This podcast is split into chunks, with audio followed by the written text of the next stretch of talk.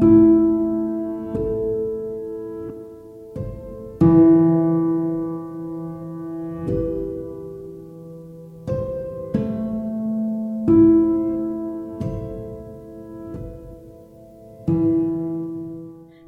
tích mân côi. Chuỗi hạt mân côi với giờ lâm chung của mọi người. Có một điều chắc chắn là Chúng ta ai cũng phải chết. Dù vua quan, chức quyền cao sang Thì rồi cũng phải chết. Mà chết rồi thì ai cũng như ai.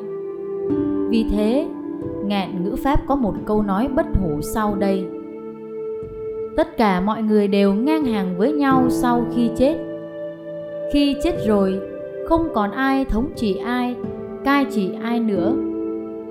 Thiên chúa xét xử rất công bằng mọi người đều phải trả nợ thiên chúa bằng những câu trả lời. Có làm tròn nhiệm vụ được giao phó hay không? Người ta sống ở thế gian này như là một tấn tuồng cải lương. Các vai trên sân khấu đủ thành phần vua chúa, hề cải lương hay thằng bé giúp việc. Nhưng hễ vai nào xuất hiện mà đóng đúng vai của mình thì khán giả thích thú vỗ tay khen ngợi còn những vai nào dù đóng vai vua chúa mà không lột được bộ mặt thật như vua thì cũng bị người ta chê cười cuộc sống trên thế gian này cũng thế Chúa trao cho mỗi người một vai trò, một nhiệm vụ. Làm sao cho đúng với nhiệm vụ mình đã lãnh nhận với Thiên Chúa thì kết quả thành công. Không phải làm giáo hoàng mà nên thánh.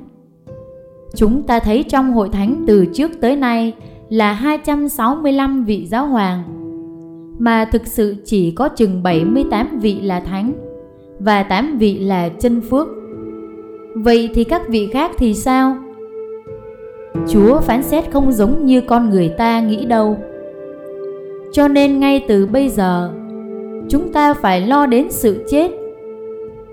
Có người bảo tôi còn trẻ mà, chưa chết đâu. Thử vào các nhà thương mà xem, những người trẻ chết thiếu gì?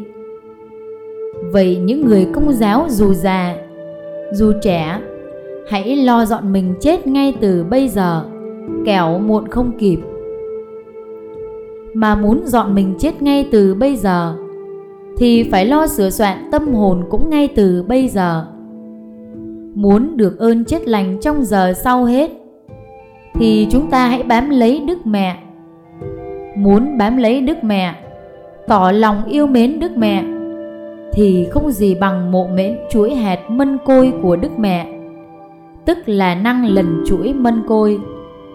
Muốn tỏ ra mộ mến chuỗi mân côi thì hãy đeo chuỗi mân côi ở cổ, bỏ chuỗi mân côi trong mình. Làm được như vậy thì lúc nào mình cũng yên trí, không còn phải lo lắng gì nữa. Nhiều vị thánh khi đến giờ lâm chung, miệng vẫn lâm râm lần chuỗi mân côi cho đến khi tắt thở.